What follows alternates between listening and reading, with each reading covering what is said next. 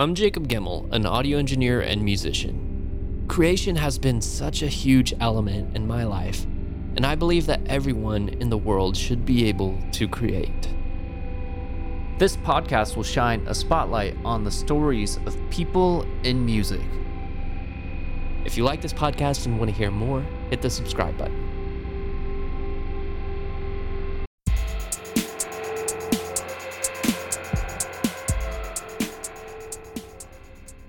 I believe Nick Reinhart is objectively one of the most interesting guitarists of right now. He recently released a record called Disheveled Cuss. And yeah, I scored an awesome interview. I'm super stoked to have him on. This is Nick. Um, a memory, you know, like when you when musicians are telling the story about, oh yeah, my dad played Beatles records in the house, so that was like my first memory of like is hearing Beatles records. I don't have anything like that.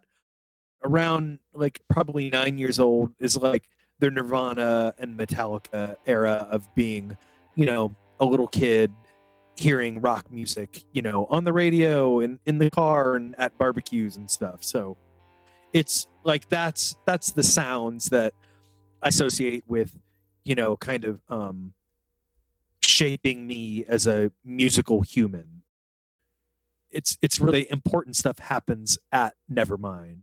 I kind of half grew up in Southern California and half half grew up in Northern California um, through like you know divorced parents and multiple families and stuff and visits and all that. And in Southern California, um, my stepbrother Chris, who was my age, um, was like into skateboarding and surfing, and so I got into skating through him. And I feel like you know, he was he was kind of like the cool one and you know he had bleached hair and okay i want to bleach my hair. And also chris got a guitar first. Chris got a guitar for christmas when we were 11 and i got probably a video game or something. And so i definitely heard about cool things from him. And then also you know since getting into like skateboarding you know you kind of like start checking out skate related things skate videos maybe going to like the skate shop and you know there's such like punk rock culture is so you know tied to skateboarding and that whole world you know? And then i can also remember um being at like a grandparents house for some event or something maybe a holiday and being in the other room watching mtv and seeing sex pistols anarchy in the uk like maybe late at night on like a weird you know mtv whatever like the program would have been but i can remember like hearing the sex pistols for the first time and then maybe like my uncle walking in and commenting on it like oh yeah like sex pistols are awesome you should check them out you know and so that was like another thing that kind of sticks out in my head is the first time i heard sex pistols but you know it all it all comes if you're if you're listening to nirvana and you get really into nirvana the path pointed towards hearing about those other bands kind of by default. You know, you're going to go down like the aggressive punk rock, loud, fast skateboarding. It's just like by design, that's automatically what happened. When I was probably probably 15 and a half is when I started you know playing music with friends like oh hey my my buddy's getting a drum set cool you live down the street i can like bring my guitar amp over and I don't know if it's going to be loud enough to play with a drum set, but let's try it, you know. So it's probably around that age that I start playing music and just again, it's sort of like the default thing. You play punk music because it's easy to play. It's you know, it's kind of sloppy, and when you're skateboarding and you're like a fearless teenager, you want to like do things that are fast and like loud and aggressive, you know. So played punk music. Um, in just different formats with different friends and yeah did bands and stuff. Nothing that ever like toured but you know played shows and did that thing across you know different bands and then kind of like played in a hardcore band for a second.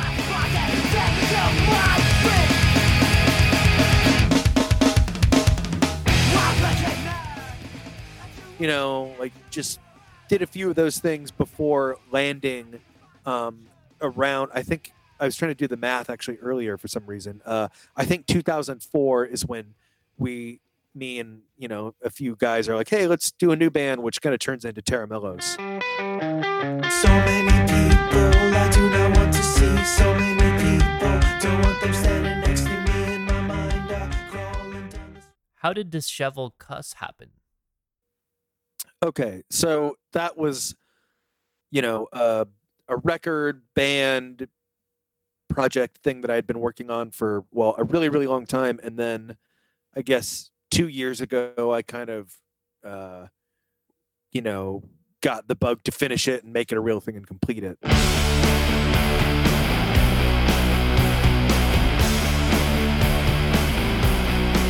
So, um, the way the timeline for that worked out was, um, it all got completed. I don't, I don't remember exactly when. Sometime, uh, I guess. Well, I want to say last year. Sudden last year is such a blur, and I guess that's kind of maybe what your this this podcast is about. But um, basically, that all wraps up, and we go, okay, cool. This is going to come out in. I think it was like. Uh, January, March, April, May. I think it was supposed to come out in May originally. I remember when that, that record came out. Um, you know, obviously, COVID happens, the pandemic in these parts.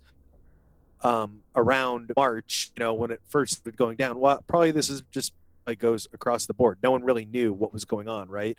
So we didn't know if this how long this is going to last. So every band is like, you know, their tour and postponing it for two months later, and everything just keeps kind of extending because we know how how much into the future we were supposed to be, you know, um, looking at this. And so the record, I think, got pushed month, pushed back another month, and then actually just came out.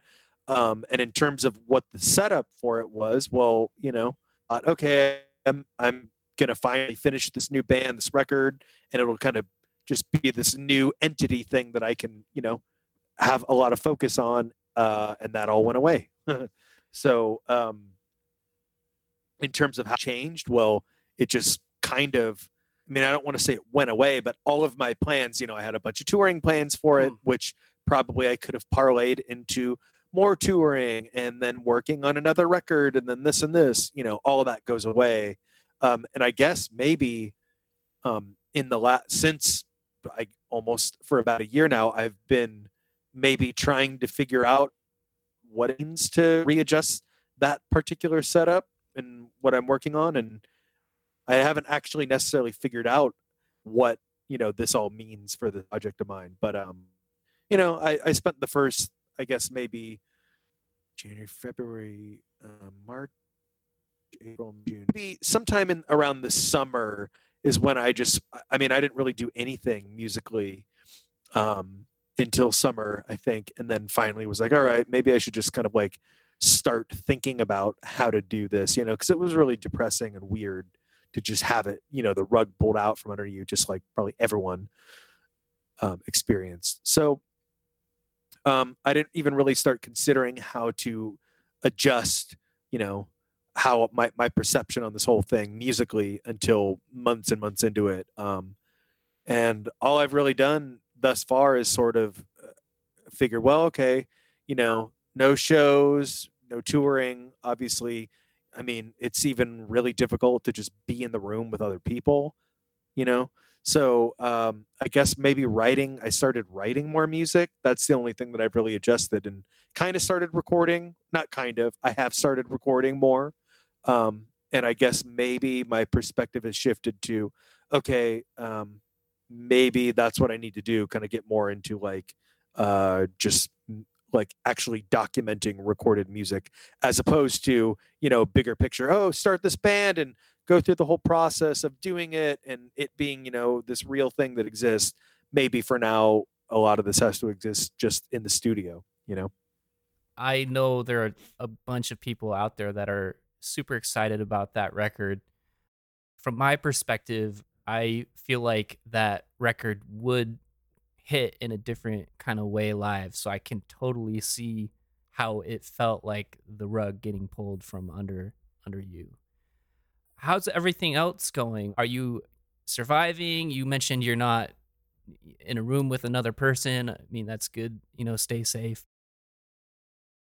Um, I well, up until I guess up until the election, I had unemployment going, which was extremely helpful. Uh, but you know, uh, to anyone listening to this that's had to go through figuring out unemployment, you know, for the first time, it's a nightmare. None of it makes sense. It's just such a shit show kind of thing. So that really helped. I don't currently have that anymore. And it's really confusing as to like how it works. For instance, you know, you log onto the site and one day it says one thing, then the next day the site doesn't work, and then the day after that it says a new thing. So it's Mhm. really confusing. And I tend to do this thing where I get like over like paperwork and just like really like boring tax stuff or this unemployment thing or government or DMV. I tend to like totally just get so stressed out dealing with any of that. I just kind of like put it out of sight, out of mind, and then forget about it, which is really not good to do that. But that's kind of where I'm at with with it right now. So I'm like, fuck, I definitely need to like go back and figure that out because that's like my lifeline right now. You know, like just probably like you know zillions of other people. Uh, but besides that, um, how am I making it work out? Um, I gave a guitar lesson today, you know, like through Skype. I I do that a little bit, but I really, really don't love giving guitar lessons, especially online, just because it's just somehow zaps me so bad. Like I know that's like kind of being whiny, but like giving an hour guitar lesson on Skype through like, you know, just technology isn't great for it and you have to like talk really loud and enunciate and then the the signal's getting kind of weird and it's just it really really like zaps the life out of me. So i i don't like do that as much as i probably should be doing it just because i could you know earn a little bit more money doing that but i do guitar lessons sometimes. Um and then just like i've done a couple of pedal demo related things. Um, i've got a few of those coming up so those are helpful. Uh, and just fortunately like the year not last year but the year before that i was busy enough you know in touring and putting stuff out and you know doing the whole the whole deal of just being you know a working musician that i kind of i guess have money that with the unemployment i've i haven't like freaked out yet you know what i mean during covid in terms of like oh my god what am i going to do? I need to like borrow money from someone a parent or a business loan or something. I haven't had to do any of that yet. Just I've sort of been able to make it work out, but it's not. It's really uninteresting stuff, you know, in terms of like what it has all been. if you could go back in time to the early days of Tera Melos and tell yourself, you know, the younger version of you, if you could tell yourself something, what would you say? Um, I've thought about that quite a bit over the last couple years too, and um, I wish I had maybe not put every last remaining egg in the prog weirdo basket because I I definitely you know um, the disheveled cuss thing. I'm referencing the stuff that like you know made me love music that that sound you know not the like proggy insanity noise weird sounds thing that came later um but anyways i just i i wish i would have like started um expanding a little bit more seriously uh you know a while ago. I i think about that quite a bit That's that's a, a a really interesting way of answering that question because uh you know for me as a listener I feel like you do cover so much ground and I think the transition into disheveled cuss and even just like some of the stuff that you've been posting on Instagram it it it's not a uh harsh transition if you know what I mean. There's a learning curve with every genre and I'm sure you had you know some kind of thing that was new about these new uh projects but i think that how it came across disheveled cuss especially came across really strong I really that that's that's really cool to hear that. In other words, like you know, I'm I'm glad it didn't come off as like what this guy's to do what now? Pop songs, this is weak or wow, you know, like um cool. Like really cool. I, I guess maybe it, we, we always had this like romanticized version of like, oh, Tera Melos, like at some point this is gonna break, and not that we're gonna be a big band, but like this will be a thing. You know, it is a thing. not trying to say it's not a thing, but like, you know, you just especially in like the world of social media and just the way things are now, like you can't help but like compare yourself to others. And it's not even so much about it's not even comparing what like I've done to other people. It's just like it's just a reality that exists, whether or not you compare it or not, or you pay attention to it. But like, you know, my musical peers, ev- like it's just bizarre to have like so many, like just about every single, you know, musical peer that I have, like lapping me constantly. You know what I mean? And so that that just makes me go, oh man, like, did I make the right decision by like going, you know, 100% on this one thing as long as I possibly could, with the hopes that like, oh, this will at some point I, I'll be able to make a living off this, or you know, or maybe even more. Wow, that would be crazy. Like if I can make, you know, actually do well off of something like this. And I just think that was maybe like, it, you know, it's Tera Melos is like such like a a youthful energy blast of like what it feels like to be a kid and naive and just like fuck it like we do what we want you know and and I, it's just i just wish i would have had like other you know other things going on at the same time i guess So, uh, one of the things that I really like about Disheveled Cuss is the balance between uh, lightness and heaviness. And uh, how, like, how did you reconcile those two things? Was it an unconscious effort, or, or was was that kind of an intentional thing, having this uh, kind of a balance between positive and negative? Well do you mean like sonically or do you mean lyrically or melodically how do you approach that I'm that coming at, question. from it from a sonic angle, but you know, perhaps there's other uh, dimensions to that. Well, I mean, writing that kind of music, it's just it's very freeing in that there's not like a mission statement and making that record was not an art project to me. It was just here are some songs, you know, that I like that I've been just kind of like stockpiling for literally 10 years.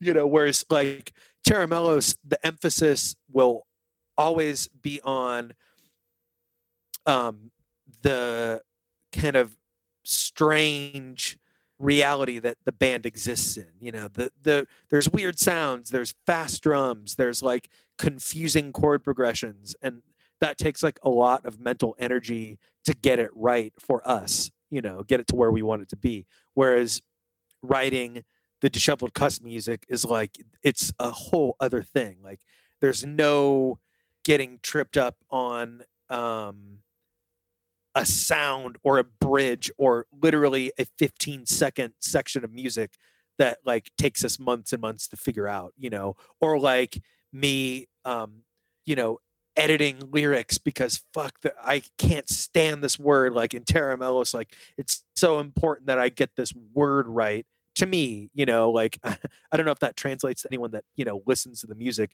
Maybe it does subconsciously but like all of those little nuances are so kind of crucial to making the band what it is. Whereas, like I said, with the disheveled cuss thing, there's I'm not really like taking that sort of thing into consideration. I'm just trying to write things that like 10 year old me would have liked, you know? Yeah, it's awesome. Yeah, I definitely get that from it. I think that, uh, yeah, it's it seems cathartic. It definitely brought me to an era, and not just that era though. I felt like it was a kind of new take So I I definitely en- have been enjoying that record.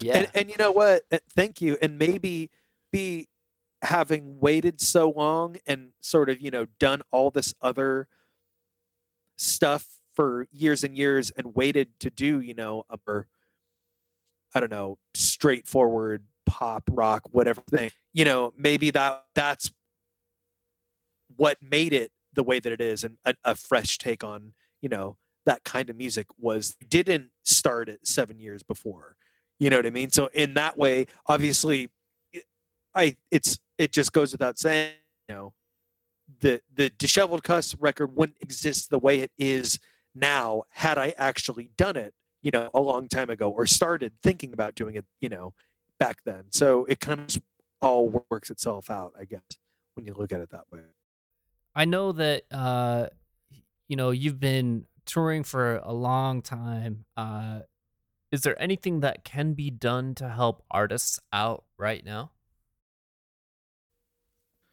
hmm in terms of like regaining our livelihood Yeah, maybe it's uh, buying a record or or sweatshirt or shirt. Yeah. Well, all of that stuff really does help out. I, uh, I'm tempted to like just be like, you know what would really, really help? Just straight up, if everyone would just listen to what scientists are saying about how to stop this thing, you know, and get back to a point where we can all like you know exist the way we want to you know and i know we're talking about artists but obviously like eh, the entire world like you know needs help and support um but yeah in terms of like me and my friends and the whole like band music community geez i mean i even I even feel weird i mean i guess some people a lot of people are still working and earning money but anytime there i see like you know scrolling the feed online or whatever and, and i see like donate to this cause donate to this oh please do this donate to this uh this patreon or like i'm selling this. I'm like fuck dude this is crazy. How is anyone spending money right now? Like Mm. you know like i'm i'm like fuck, do I go get the Starbucks? Okay, yeah, I, I've earned a Starbucks for today. You know what I mean? Stuff like that, where it's like, so it's trippy to me to be like, oh yeah, well, if people could, you know, like support artists on Bandcamp, especially on the Bandcamp Fridays, that's awesome. The same hand, I'm like, I don't, I don't really expect people to be able to like stuff right now because it's like, how does anyone have any money? You know, there's got to be a whole lot of other people you know, sitting in front of their computer like me, trying to like figure out the maze of unemployment and what they're supposed to do next. Mm. You know what I mean? In other words, like, oh, dude, like, so funny. I'm sure this is joke has been made a zillion times or this comment. Uh, but you know, the stimulus checks that we all get, they're not. These aren't like stimulating the economy. They're just going straight to my landlord. You know what I mean? So it's just it's crazy to think about spending money right now. And i i have like through covid i mean just like probably everyone to remain sane i've like you know bought some things a, a couple things here or there that like make me happy especially like you know music gear wise. But um yeah i don't know. That's a really long-winded way of saying i feel weird asking for support right now because i know everyone needs support. Um but you know yes buying like merch or uh i don't know any any anything help honestly and even if it's not buying stuff like oh this is kind of like corny but like just listening to it or liking clicking the like button or sharing something tagging a musician in something like all of that helps you know it just helps us like remain calm and I don't know. Everything helps. If you can buy stuff, cool. If you can stream stuff or listen to stuff, cool. You know, all of the above, basically. How do you see music changing in a post-COVID landscape? Yeah. I think I think when this can come back for reals and not like under some weird version of which I, I mean I don't even know. I know like 6 months ago we were talking about like oh maybe venues will reopen with like limited capacity and social distancing and blah blah blah and like whether it's that or you know something maybe a, a little less uh awkward or more quote unquote normal, you know, the way things used to be. I just think maybe it'll there'll be like more enthusiasm and like there'll be an energy to it, you know. I mean, it's going to be like lit up when there are shows happening again, like live entertainment without, you know, any sorts of like uh weirdness about like oh oh shit, I don't know. I feel weird being here like oh I, I don't i don't have my mask but i see a person across the room they have their mask on fuck are they thinking that i'm an asshole because i'm not wearing mine or you know like when when that stuff i don't know like when that doesn't exist anymore it's just to be i feel like really really energetic and there's just going to be like this glow to everything about how excited people are to like be at a four band like long ass bill you know like ah fuck you showed up and you know you thought you were going to get here just in time for the headlining band that you wanted to see and but now you're here and there's two more bands or whatever. I just feel like all of the um like weird jadedness about it will go away and it'll just be like a really exciting era for live music and music in general but when when it gets there i mean that's kind of hard. I was just like i can't remember what um country i was reading about but i just saw like an image of i don't know some countries prime minister out and about at a public event and it's like oh you know i guess we've probably seen this during covid where it's like oh this this first country to announce zero cases and fully back to normal. And it was crazy just seeing a photo like that. You know like whoa there it is. That's kind of like what we can look forward to. Like and i was kind of like you know like going through the picture seeing like is anyone wearing a mask? And no one was wearing a mask. And but it was just cool seeing that. Like oh wow. Like maybe like it is possible we will get there in the next i don't know like it's kind of scary to say but like i mean are we still another year away two years away you know i don't know it, it could be like a very long time it feels like before this is not happening anymore Yeah, yeah, it, could be. I don't know when it's gonna happen. Who knows? Um, yeah, thank you so much for your time. It's been yeah great talking with you. On next week's Jamming In, the violinist Jennifer Coe.